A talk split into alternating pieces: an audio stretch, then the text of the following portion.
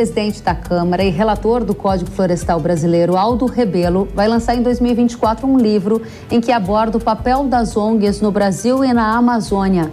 Em entrevista recente à revista Veja, ele afirmou que as organizações são nocivas e que algumas delas atuam como um governo paralelo, representando o interesse econômico dos seus financiadores.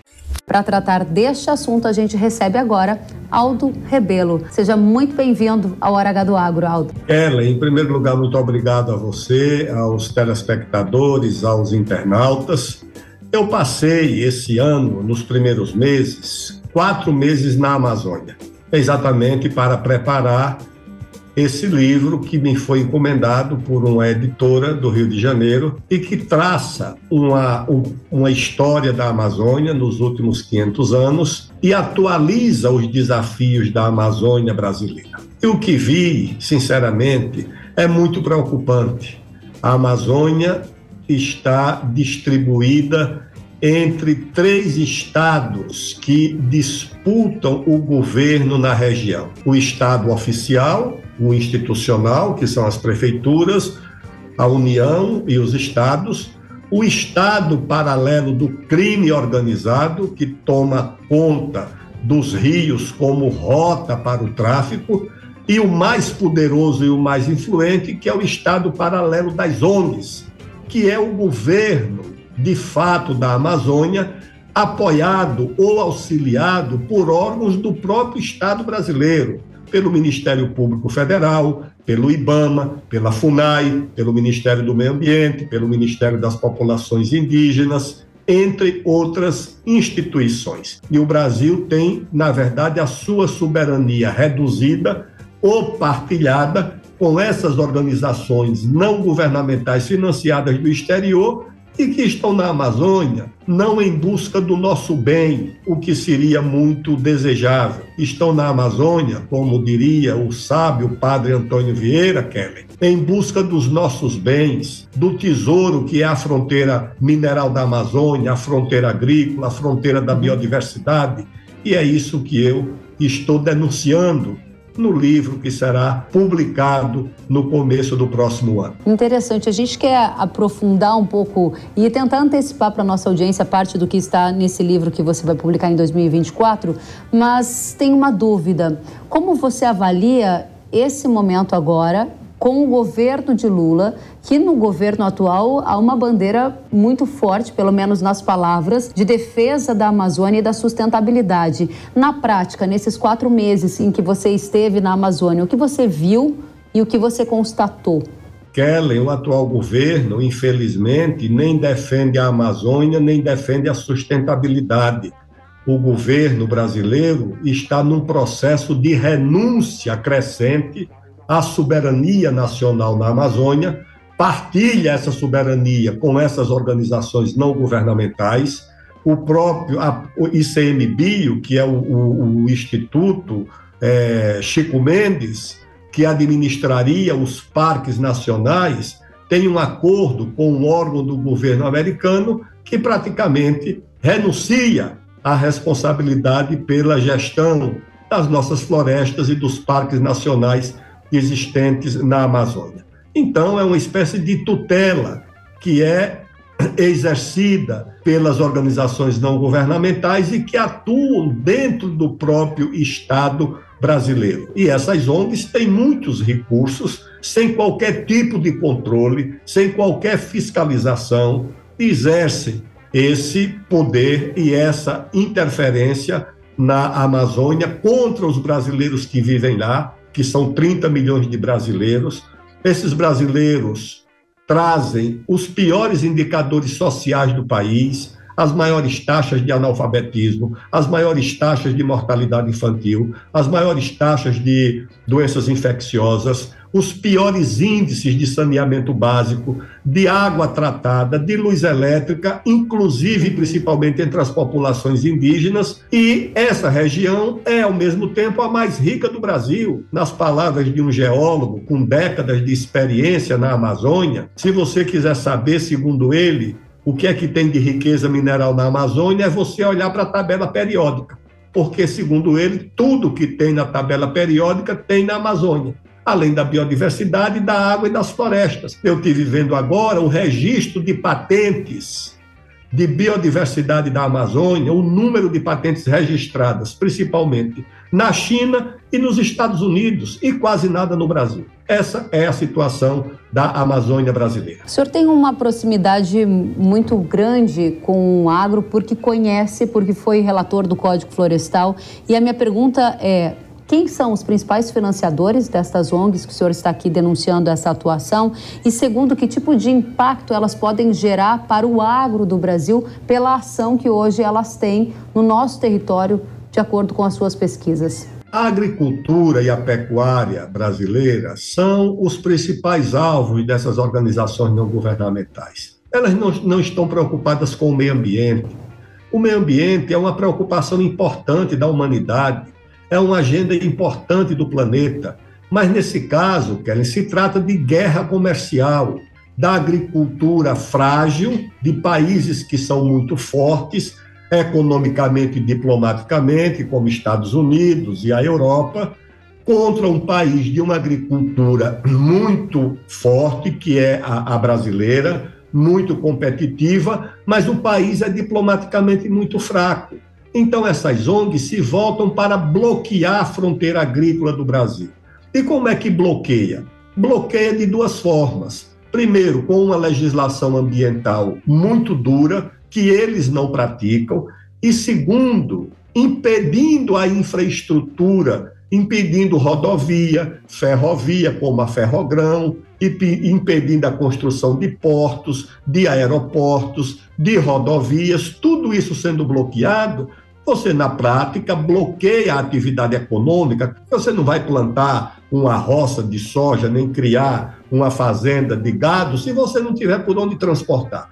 Então, essas ONGs se voltam principalmente para isso, recebem financiamento público do exterior, diretamente, como no caso dessa agência americana que financia ONGs no Brasil, ou desse fundo que o governo brasileiro criou, que é o Fundo Amazônia, que deve ter hoje uns 6 bilhões de reais. E esse Fundo Amazônia, embora criado pelo governo brasileiro, recebe dinheiro da Noruega, da Alemanha, da França, dos Estados Unidos e de outros países. Com que finalidade? Para resolver o problema de saneamento da Amazônia?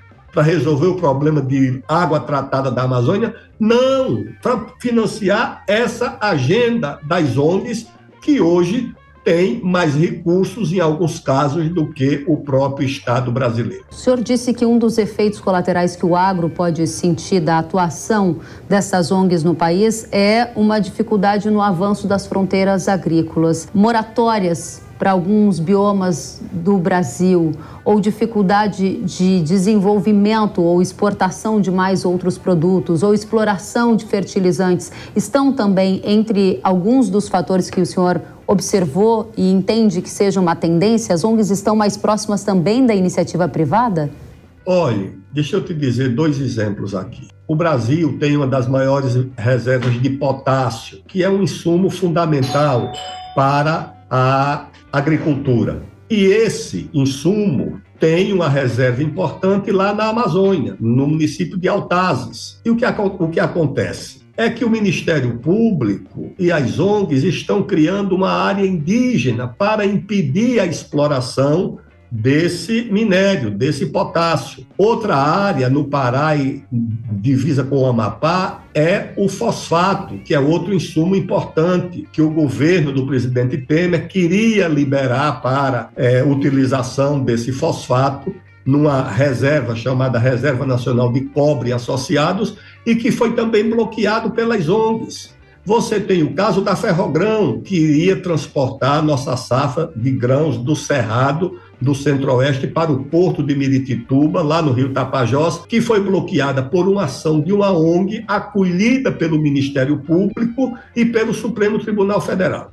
Então, na verdade, esse bloqueio articulado das, das ONGs está ligado ao interesse comercial e econômico dos concorrentes brasileiros na Europa e nos Estados Unidos. Por que o senhor é uma das únicas vozes que vem a público denunciar essa atuação das ONGs, na sua opinião?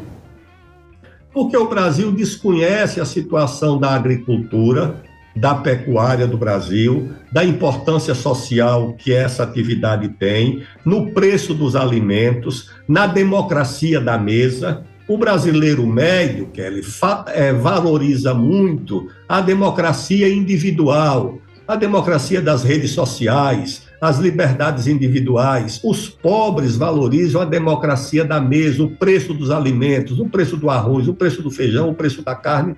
Essa é a democracia mais visível para as famílias pobres, mas só que elas não têm influência nos formadores de opinião.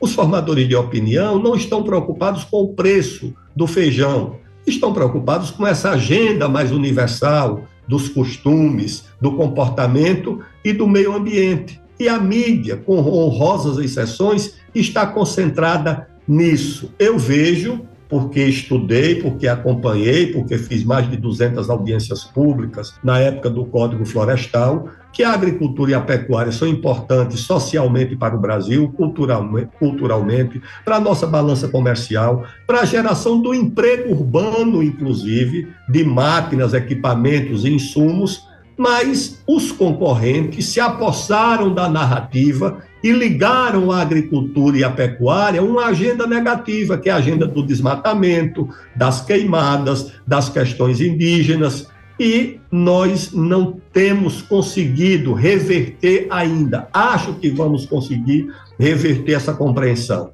e, e chegar à conclusão lógica, necessária e verdadeira de que a agricultura e a pecuária são temas de interesse nacional, de interesse geopolítico, de interesse comercial e de interesse social do nosso país. Excelente. A minha pergunta para o senhor é: essa guerra entre o agro, as ONGs, é uma guerra que não está perdida, pelo que eu ouvi agora o senhor dizendo.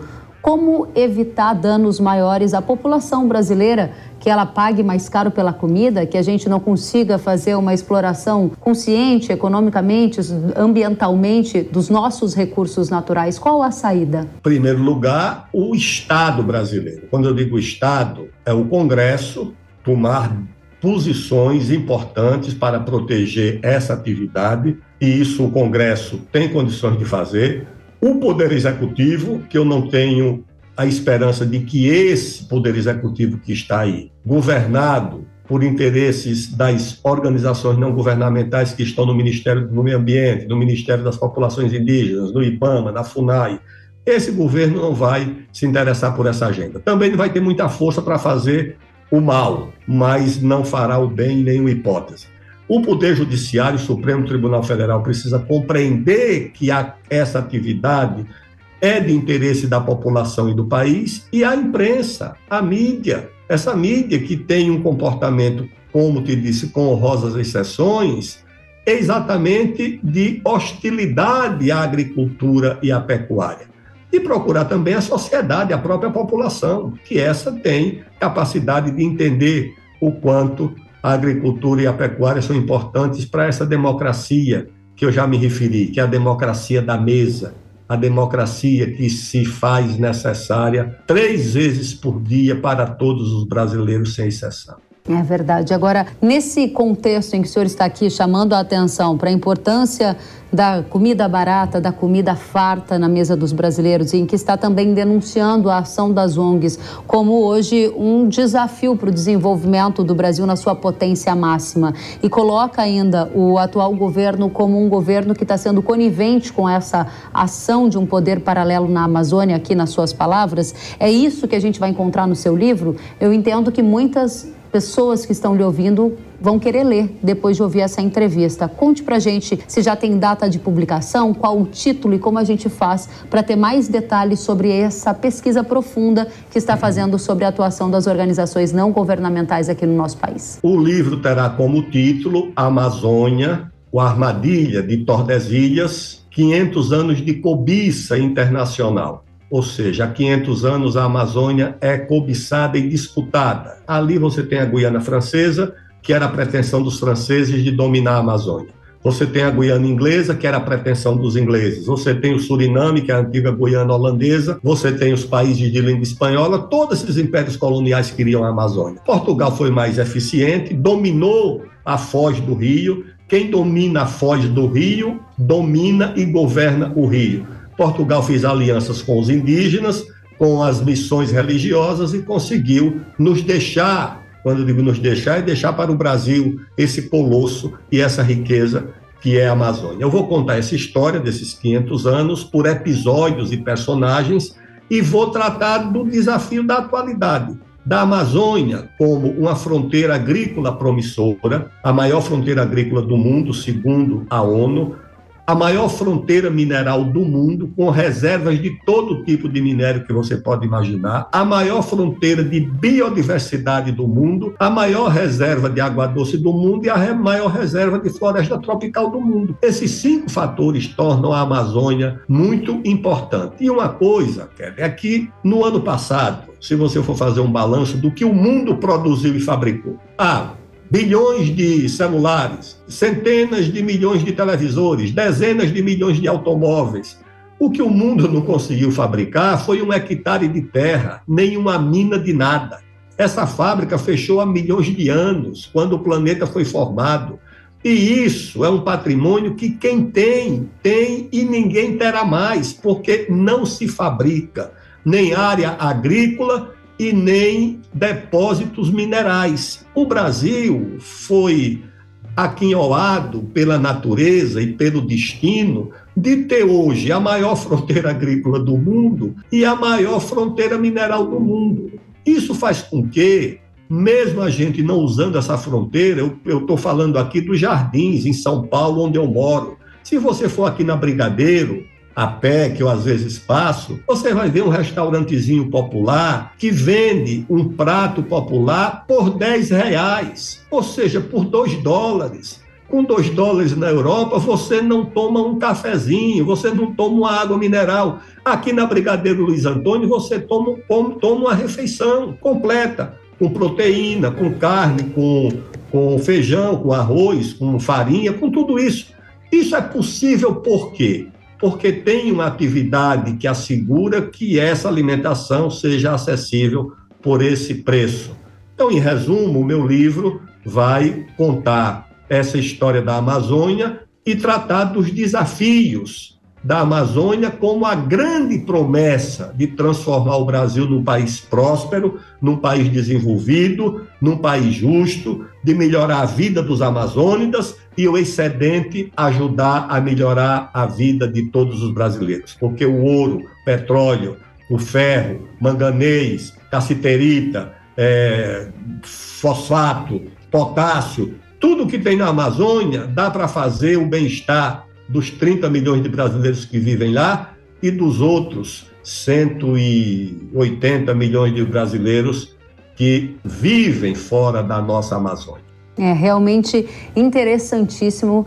Gostaria de recebê-lo aqui novamente para a gente falar do seu livro assim que ele for lançado e levar essa mensagem, essa pesquisa, esse estudo e todos os seus anos né, de vida pública e conhecimento da nossa economia. Aldo Rebelo, que já foi ministro, que já foi presidente da Câmara, que já foi relator do Código Florestal, é jornalista e está aqui antecipando para a audiência do Hora H do Agro parte do conteúdo que a gente vai encontrar no livro que será lançado em 2024. Aguardaremos você em 2024 com o lançamento dessa obra que nos traz grande interesse. Obrigada pela companhia e volte sempre. Muito obrigado, Kelly. Até breve. Até breve. Tchau, tchau.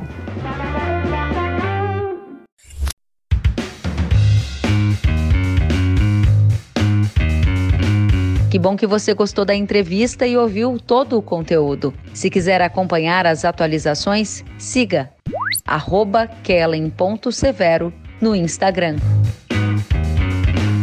Até a próxima!